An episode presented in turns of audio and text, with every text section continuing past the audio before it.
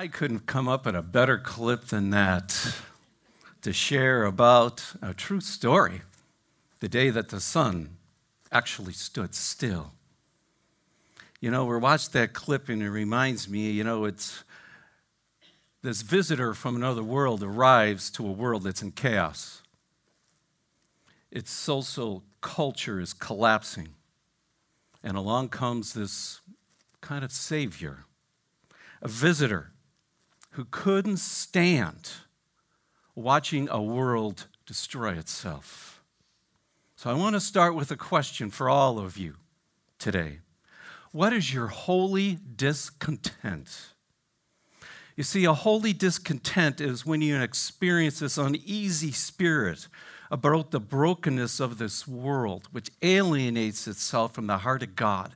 And it just spurs you into positive action to get out there and change the world. Listen, everyone has something that causes us to feel uneasy about something that we dislike, something that frustrates. What's yours?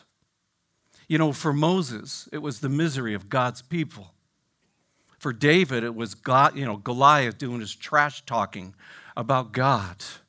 For Nehemiah, it was people mocking God. For Martin Luther King, he became famous uh, from something that he couldn't stand either.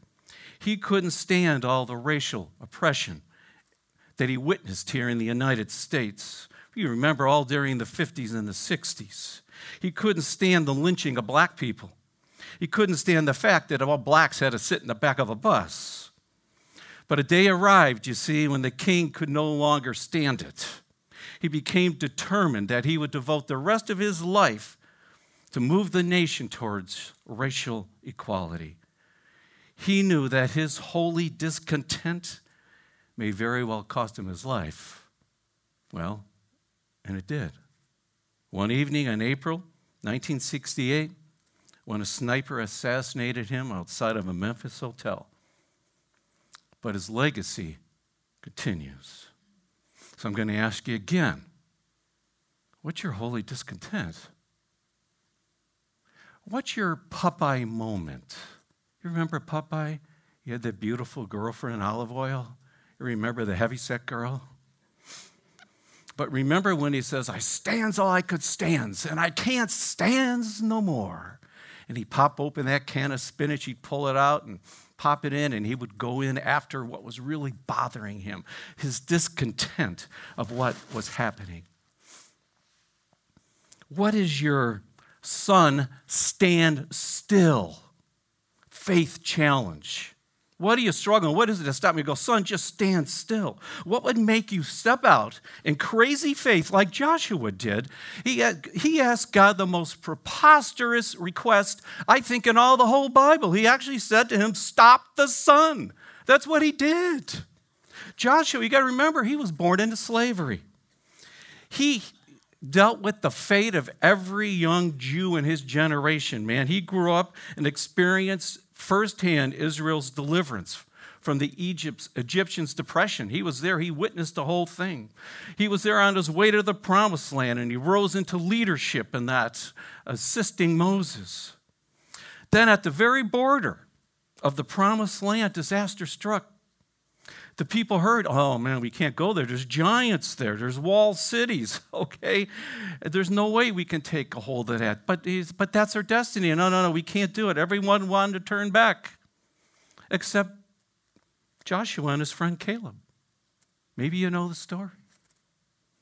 Unlike the other 10 spies, they returned from their covert surveillance mission from the promised land, and this is what they said. This is a message of faith. It's in Numbers chapter 14, starting in verse 7. And they spoke to all the congregation of the sons of Israel, saying, The land which we pass through to spy out is an exceedingly good land.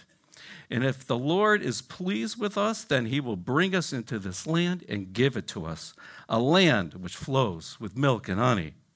Only do not rebel, do not rebel against the Lord, and do not fear the people of this land. Their protection is gone from them, and the Lord is with us. Don't fear them. But all the congregation said to stone them, and they picked up stones. Fear went out. Don't miss this. If you're new to ever hearing me speak, when I say don't miss this, this means if you forgot about everything else I said in these next 20 minutes, try to remember a couple of these. Don't miss this. If you want to experience God's blessings, courageous faith, I'm telling you, is not an option. It's not an option for and listen even after all the miracles that they witnessed think about this they they, they saw god conquer with, all, with, with the 10 plague uh, with the 10 plagues you know and uh, they saw the red sea split and they walked right through it god fed them in the desert with manna man he had smoke by day fire by night to guide and, and uh, protect them I mean, they seen all that, but they still didn't grasp. They didn't grasp. They seemed what it seemed impossible for them was exactly where God wanted to use them to accomplish what he wanted to accomplish on this planet. 40 years followed, wandering in the desert because of their lack of faith. Joshua had to endure the consequences, think about this, of other people's choices. Has that ever happened to you? I can think many times, Mary and I stepping out in faith and asking other people to come alongside. They just didn't have the faith, whether it was in us or in what God was doing, to follow. And because of it, we wandered around in circles. You know, Joshua never gave in.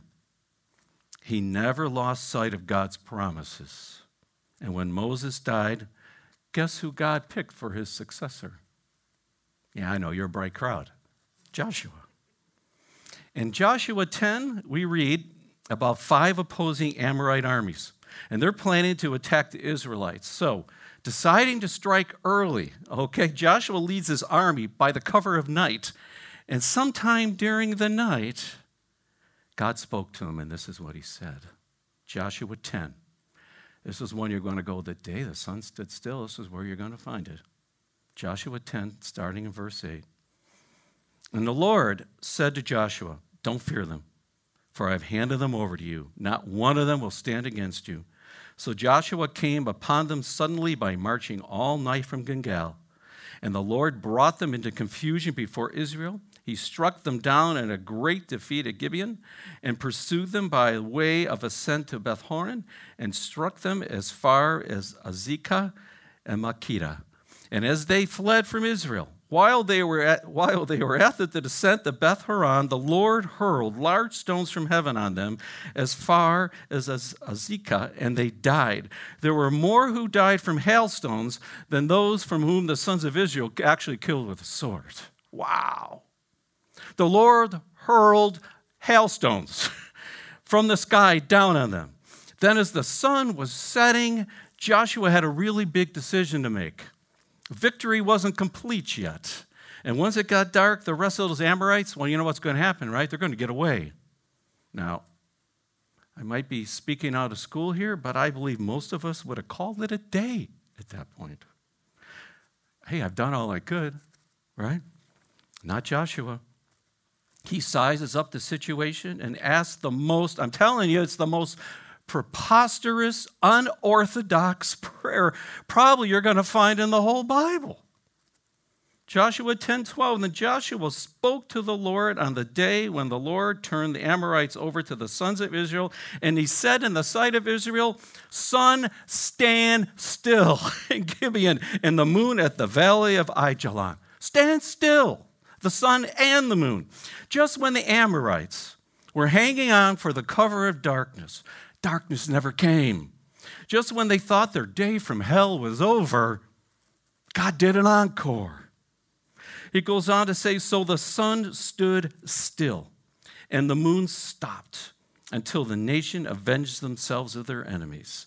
Is it not written in the book of Joshua? And the sun stopped in the middle of the sky, and it did not hurry to go down for about a whole day. There was no day like that before it or after it when the Lord listened to the voice of a man, for the Lord fought for Israel. Wow. Did God actually stop the earth on its axis? Did he create some type of other ah, substitute for the sun and for the moon? In other words, what really went down here? I mean, what really happened? I have to tell you, I don't know what happened, but I choose to believe that the same God who intervened to bring his son back to life intervened on this intervened on this day to help his people. And he did it in a way that his people would never forget. In a way that actually we're all still marveling today. So I thought instead of maybe of trying to figure out technically how this all took place, maybe there's a more relevant question we need to ask. Could it just be that God intends for us, all of us, to have the same kind of courageous faith? The kind of faith that dares to believe God for the impossible. I mean, uh, uh, you know what? Let me just say that again. Could it be, just could it be, that God intends us in the world that we're living in now, in the culture that we got all around it. Could it be that God might be asking us to have the same kind of courageous faith?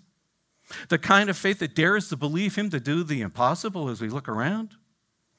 Listen, do you remember the story in, of Acts where Peter and John came across a cripple at, at, at, Gate Beautiful? Remember the guy was sitting there and he's asking for alms, silver and gold and whatever. And remember, Peter goes, Well, yeah, we don't have any silver and we don't have any gold, but what we got, we'll give to you. Get up and walk. Remember the story? And the man got up and he was leaping and jumping, the story goes, and he went into the, the gates with them. Well, here's where courageous faith comes in. Religious leaders didn't like what just took place. And they grabbed a hold of them and they started to interrogate them. You want to talk about courageous faith? Let me read it to you. Acts 4, verse 7. They're in front of the religious group when they had placed them right in the center, can you see they're all circled around them? And they began by saying, By what power and in what name have you done this? Then Peter, filled with the Holy Spirit, said to them, Rulers and elders of the people, if we are on trial today for a benefit done to a sick man, as to how this man has been made well, let it be known to all of you and all people of Israel by the name of Jesus Christ the Nazarene, whom you crucified, whom God raised from the dead. By this name, this man stands here before you in good health. Wow, there's courage, there's faith. Can I tell you, there's nothing that our world needs more desperately today as individuals, as families, as communities, and as a country than God's giving supernatural acts. Listen, we may not see the same miracles performed like Joshua did or Peter and John, but can I listen to me? We serve the same God. The same power that stopped the sun and raised Jesus from the dead lives in every single believer that is in this room, that is listening on the internet, wherever you're hearing this message. Friends, extraordinary moves of God, believe me, begin with ordinary acts of obedience. Don't miss this. God demonstrates his power and supplies a provision in direct proportion to the faith of his kids. That's where it happens, friends. Extraordinary moves of God begin with ordinary acts of obedience from each and every one of us. Listen, when Moses had his first encounter with God, you realize, remember, he was in his 80s, okay? He's on the far side of the desert tending sheep. And they're not even his sheep, it's his father in law's sheep, right? Well, then you know what happens? A bush, a bush catches fire. Moses walks over to look at it. Story begins. Friends, almost all encounters with God begin in almost the same way, in a kind of a, mon- a mundane way. You may be living under the illusion that when God ignites a great thing in your life, He's going to announce it with this huge fanfare. He might, it's more likely he won't. The day that you gave your life to Christ, did you know you signed a full time ministry agreement? Did you know that? Oh, yeah, you're not going to like this. Don't miss this, some of you. No matter who pays your salary, what money market you get your retirement from, you're a full time employee of the kingdom of God. You're full time, baby. Think you're retired? No, no, you're not. You might be retired from the secular world, but you're not from the kingdom of God. You're not a season ticket holder this morning or those sitting in your living room watching this message where you just come to church just to be entertained. No, no, no, no, no, no. You're marketplace missionaries, each and every one of you. You are the image of God within the sphere of your influence. Man, I hope you're hearing me. You're marketplace missionaries. You're employed until the day God calls you home. Friends, you might be thinking you're unimpressive and unqualified. Well, that's good. It really is good. Because God performs his most impressive feats for the most unimpressive people. I love Hebrews 13. Paul says, God will equip you in every good thing to do his will, working in us that which is pleasing in his sight through Jesus Christ, to whom be the glory forever and ever. Amen. Did you know God likes his wood wet before he sets it on fire? That way, everyone knows who made it burn. Like in the story from 1 Kings and Elijah. Let me just jump into the later part of the story. Answer me, Lord. He's crying out to God as he's sitting there with the wood on an altar, and he's got a sacrifice there, and the wood's soaking wet, and there's water all around the altar. And he goes, Answer me, Lord, answer me. So these people are all standing around, may know that you, Lord, are God, and that you have turned their hearts back. Then the fire of the Lord fell and consumed the burnt offering and the wood and the stones and the dust and licked up the water that was in the trench. When all the people saw this, they fell on their faces and they said, The Lord, He is God. The Lord, He is God. Don't miss this. God doesn't call the qualified, He qualifies the ones that He calls. And believe me, Mary and I are perfect examples of that. We were the most unqualified people to serve the kingdom when we first started work, walking with the Lord. But he came to show us early on well, it's not you that's doing the work, Paul. It's like McFly. It's me. I call the unqualified because they know the only way works of the Lord could happen through you or Mary is because I'm working through you. I hope you're all hearing me out there. Friends, there's no limit to what God can do, and there's no limit to what He can accomplish through an obedient heart. God's invisible work in you prepares you for visible works through you. As He's transforming you through the invisible, the visible comes out. I love what Paul says here in Philippians. I am confident of this very thing, that he who began a good work among you will complete it by the day of Christ Jesus. Friends, you realize, right? I mean, you realize that God spoke the universe into existence, right? I mean, you know that, right? Look what Psalms 33 says. The Lord merely spoke, and the heavens were created. He breathed the word, and all the, star, all the stars are born. He assigned the sea its boundaries and locked the ocean in vast reservoirs. Let the whole world fear the Lord and let everyone stand in awe of him. For when he spoke, the world began. It appeared at his command. You know, I read, I mean, it's so amazing the universe and what God does. I read the other day that some scientists found that they found some stars that are so big, they're larger, their stars are larger than the orbit of Jupiter. They're gigantic.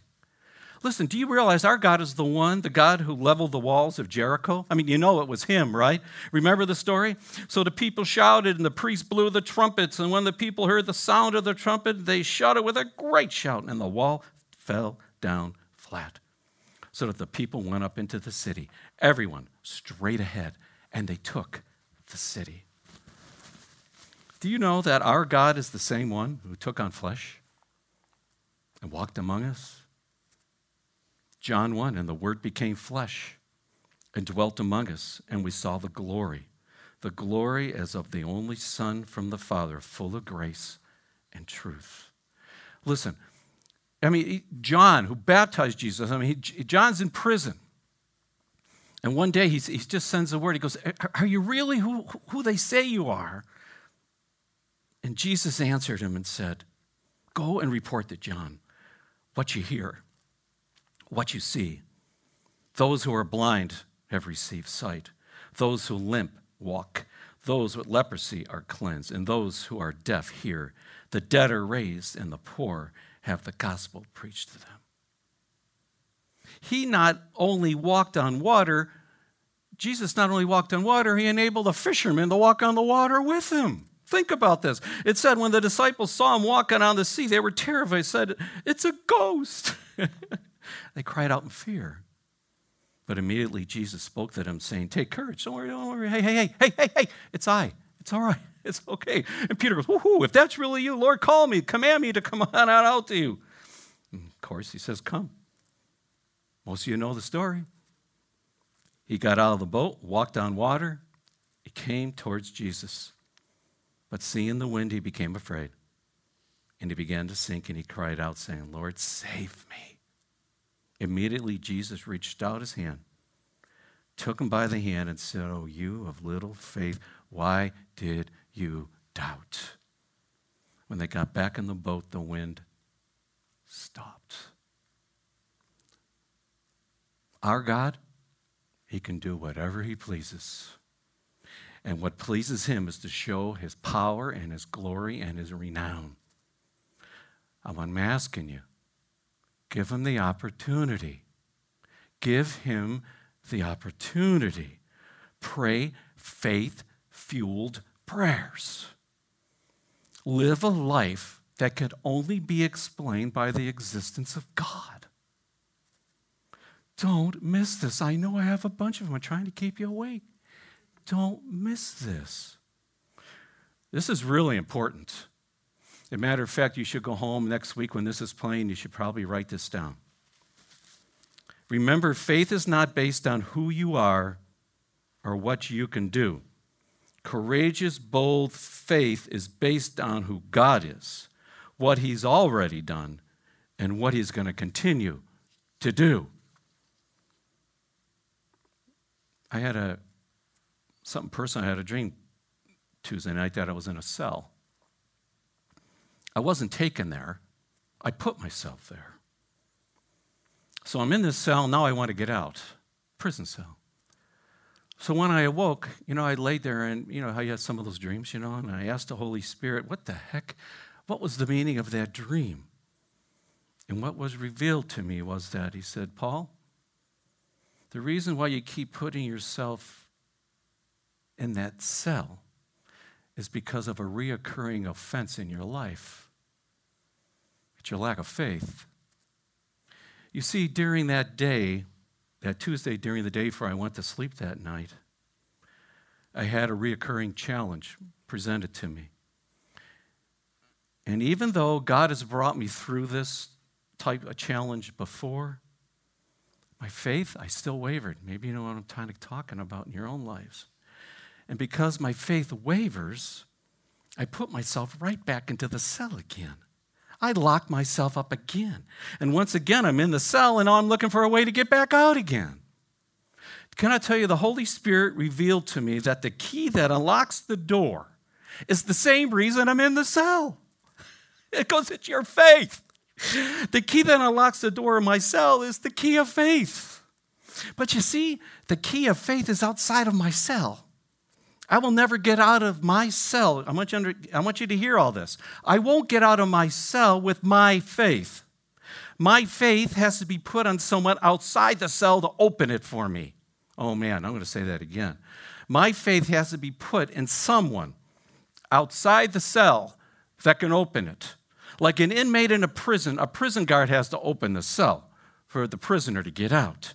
The Holy Spirit revealed to me that my prison guard has the key to set me free. He's got the key to set me free from doubt and anxiety and worry and fear. Because you see, my, guards, my guard stands outside the cell holding the key of faith. He has the key of faith, not me. He says, Put your faith in me. Paul, you will never have enough faith to unlock your cell. If you did, you wouldn't be continually locking yourself up. Paul, look to the guard of your heart. Look to the guard of your heart. It's me, Jesus Christ. Put your faith in me. Put your faith in me. I have come to set the captives free. The Spirit of the Lord is upon me because he anointed me to bring good news to the poor. He sent me to proclaim release to the captives, recovery of sight to the blind, to set free those who were oppressed, to proclaim the favorable year of the Lord. Can I tell you, as I sat there Wednesday morning absorbing everything that the Holy Spirit revealed to me, I opened up my Bible and I just flipped it, okay? And the Holy Spirit gave me a scripture. And it's a psalm that David wrote, struggling with his own lack of faith. And it's Psalms 22. And this is what the Lord said to me through his word. My God, my God, why have you forsaken me? Far from my help are the words of my groaning. My God, I cry out by day, but you don't answer. And by night, I don't have any rest. Yet, you are holy. You are enthroned upon the praises of Israel. In you, our fathers trusted they trusted and you rescued him, rescued them. To you they cried out and they fled to safety. In you they trusted and they were not disappointed. So let me close with a couple statements I mentioned previously. Almost all encounters that you're going to have with God, they usually begin in the mundane. You may be living under the illusion that when God ignites something inside of you, you know that where that oh your Popeye moment, you know, uh, and and it's just you know you're ready to go do something that like it's to be big fanfare. He might, probably not. Remember that the day you gave your life to Christ, you signed a full time ministry employment. Okay. no matter who, who pays your salary, no matter again what money market you get your retirement from, you're a full time employee of the kingdom of God. And please, don't ever think that you're retired because you're never retired from the kingdom. And remember, you're not a season ticket holder here at church, okay? You don't come here to be entertained. You're marketplace missionaries. You are the image of God. And God has put you into a sphere of influence that you can make a difference in a desperate world that so needs to hear of a Savior who loves them and cares for them and wants to be there with them. God has given you and me the privilege to let Him work through us. Remember, you're always, uh, don't worry what you're going to say. Have faith in Him, not in yourself. Let Him speak through you. Have faith in Jesus Christ. And remember, I'm telling you, he uses the most unimpressive people and the most unqualified to do good stuff. He just does. So, my final statement if he could stop the sun in your life like he did with Joshua, or he could ask you maybe just to bring a cup of cold water, an encouraging word, box of cookies to a neighbor, who's struggling and suffering. Whatever it is, hear me.